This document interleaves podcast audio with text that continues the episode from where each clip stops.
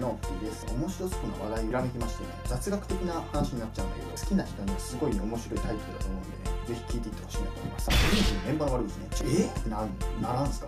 でもめっちゃ念を押されてお前がやったら面白いからって言われてあ分かった分かったしぶしぶ撮ったこの動画があのどのどんなってね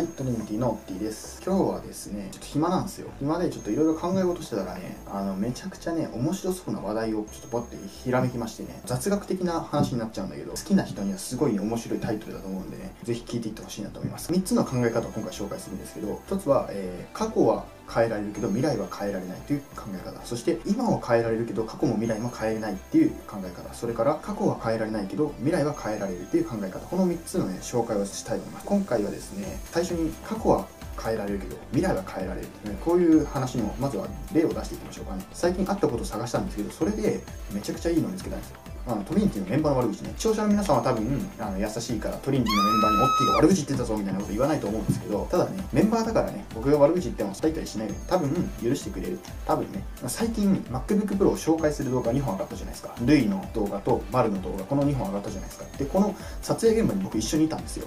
で、まあ、あれの撮るよっていうなった流れがですね、えー、マルの MacBook Pro が届いたよ。っていう時に、えー僕とルイとジクとマルのこの4人がいてルイとマルで、えーその紹介をする動画を撮りたいなっていう風になって撮ってたわけですよ。僕とジクはね雑談をしながらこう過ごしてたわけです。でその中で「おいオッティ」とでルイに呼ばれて行ったわけです、えーで「なんだい?」とルイにこう言うわけです。でその後にねあのルイがこう言ったわけですよ、えー MacBook Pro を開けるあの映像が撮りたい。要は、えー箱の中にカメラを入れておいてそのカメラに自分の顔が映るようにこうね上から覗いた状態でこう蓋を開けるみたいな。蓋を開けてこうキラキラした顔を撮りたいみたいな。そういうねあの撮影をしたいから手伝ってくれって言われたんであーまあ俺も正直あのマルとルイの動画だったし自分が MacBookPro を持つわけでもないから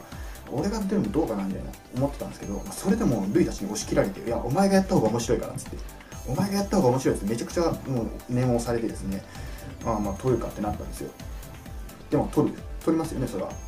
えーこうバーってちょっと恥ずかしがりながらねこう開ける動画を撮ったわけです。で出来上がった動画を見ますよ。ルイのやつ、マルのやつ、まあ、どっちに使われるか正直分かんなかったんで、あルイのやつが先に出たんで、ルイのやつ先に出て、あここに出てないってことは、マルの方に出てるのかなと思ったら、これ、マルの方にも使われてない。つまり、両方とも使われてないんですよ。え？ってなならんすか？でもめっちゃ念を押されて、お前がやったら面白いからって言われて、あ分かった分かったって、しぶしぶ撮ったこの動画があの作品の中に使われないわけですよ。どう、どうなん？みたいな。お前マジかともなるわけですよ。でもこうやって皆さんにお話しすることによって自分がねまあ嫌だけどまあ取った取ったけど使われなかったみたいなそういう過去って今こうやって皆さんに喋ったことによって一つ話題のネタになってるわけですよ。ネタになってるってことはすぐプラスに僕にとってはなってるわけですよね。で今までこれを喋らなかったらマイナスだった過去が今今この瞬間にプラスに過去に変わったわけですよ。これが今過去を変えられるっていう一つの考え方の例なんですよ。じゃあ次はじゃあ今を変えられるっていう例を出しましょうか。ちなみにこの考え方って今もうトップ YouTuber って言われているヒカキンさんとかがこの考え方をされていて例えば先日、まあ、結構前ですね出された「今」っていうヒカキンさんとセイキンさんが歌った曲がありますよね。あれもそういうことを訴えかけてる応援ソングなわけですよ。でまあ、どういうことかっていうと過去を見るよりも未来を見るよりも今を見た方がいいんじゃないかっていう考え方なんですよね、まあ、例で言うとですねめっちゃ過去を悔やんでこうくよくよしてる人いるじゃないですか。で今未来も見えてない今も見えてない。でもそのくよくよしてる時間って今何かをしたらいいじゃないか。例えば彼女に振られて別れちゃいましたみたいな。そういう時にずっとくよくよくよくよしとったって何も変わらない。それは過去を見てるんですよ。そうじゃなくて今を見てまあじゃあ今楽しむようにしようつもうそんなくよくよしてる暇あったら友達のとこ遊びに行きゃいんですよ。今を楽しむ。そういうのがあ今を変えるっていう考え方。その考え方が未来を見ていないっていうその理由は未来ってもう分かんないじゃん。正直。だって某ウイルスがあの流行るなんて誰が予想したんですか？10年前にみんながスマートフォンを持ってるなんて想像した人間が一人でもいますかって話です。もう言うならスティーブ・ジョブズぐらいですよ。未来って分かんないんですよ。だからじゃあ次、えー、じゃあ未来を変えられるっていうのはどういう人なのか実は僕自身にまっすぐ言葉を向けたんですよ。どういう言葉かっていうと過去は変えられないけど未来は変えられるよって。まっすぐこう僕に言ってきてくれた、まあ、僕の同級生なんですけど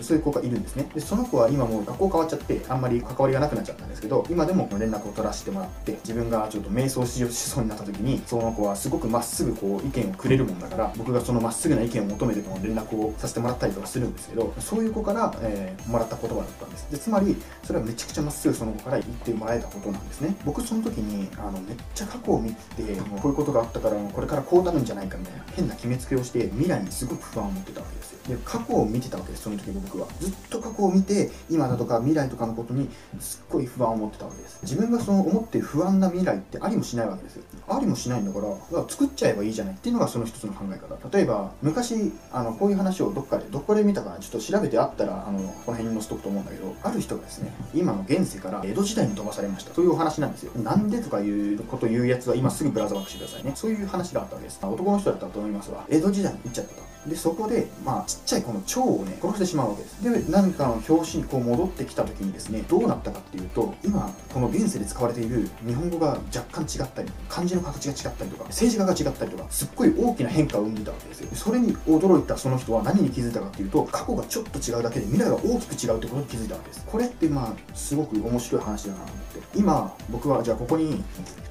シャーペンがありますと。このシャーペンを今持った、この事実だけで未来が変わってる。ここに置いた時点でさっき置いた場所と変わってるわけです。このちょっとの違いで未来が変わってるかもしれないっていうそういう可能性の話です。あくまで可能性の話ですけどね。そういうもうめっちゃちっちゃなことで未来が大きく変わるってことはあり得る話なんですね。これってすごく面白いじゃないですか。この3つの考え方全部納得できません？でもこの3つの考え方にあのそれぞれ自分の意見をどこに置こうか僕はすごく悩んでるわけです。で僕はですね、まあ、個人的にですよ個人的にどの意見が自分に合ってるかなっていうことを考えた時にあ僕はあ未来を変えられるっていうふうに考えるのが一番かなというふうに思うんですね。でこれ理由がみんな未来のことを予想して動くっていうことを結構やると思うんですよ。例えばですねゲームをやるときに相手がここに来るなんて、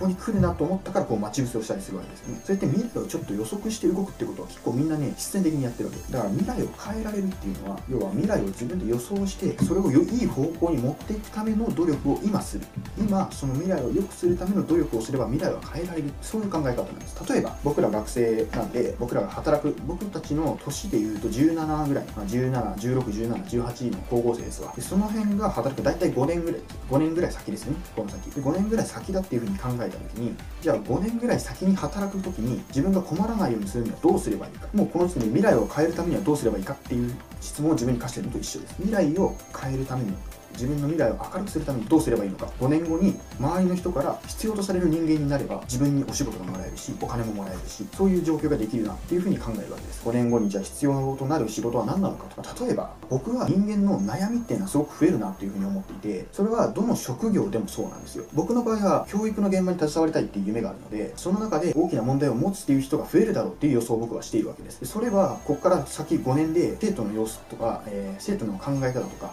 扱い方っていうのはすごく大きく変わると思ってるんですよ。で、これはなんでかっていうと、これから先 5G だとか、荷物がドローンで届くだとか、すごく大きな革新がここから先あるっていうふうなことは分かってるじゃないですか。5G が来て、えー、自動運転の車が増えてとか、えー、そういう情報が出てきてるわけですごく未来が大きく変わることは分かっている。未来が大きく変わるっていうことは、それなりにみんな悩みっていうのはやっぱり増えるわけです。だから僕はそういう人たちの悩みを聞き入れたりとか、それにまっすぐこう聞いて、えー、こういうのはいいんじゃないって提案するような、そういう人ってすごくこれから先ね、あの需要があると思うんです。って思った時に、じゃあ自分が今何をすべきかって言ったら、相談をもらった時にまっすぐ向かい合って喋れるような、そういう知識を今つけるべきなんですよ。そうすると、自分を5年後に必要としてくれる人のニーズに応えられるわけですこの準備をすることによって自分の未来を明るく変えているわけですよ。こういうことじゃないですか。未来を変えられるよっていう考え方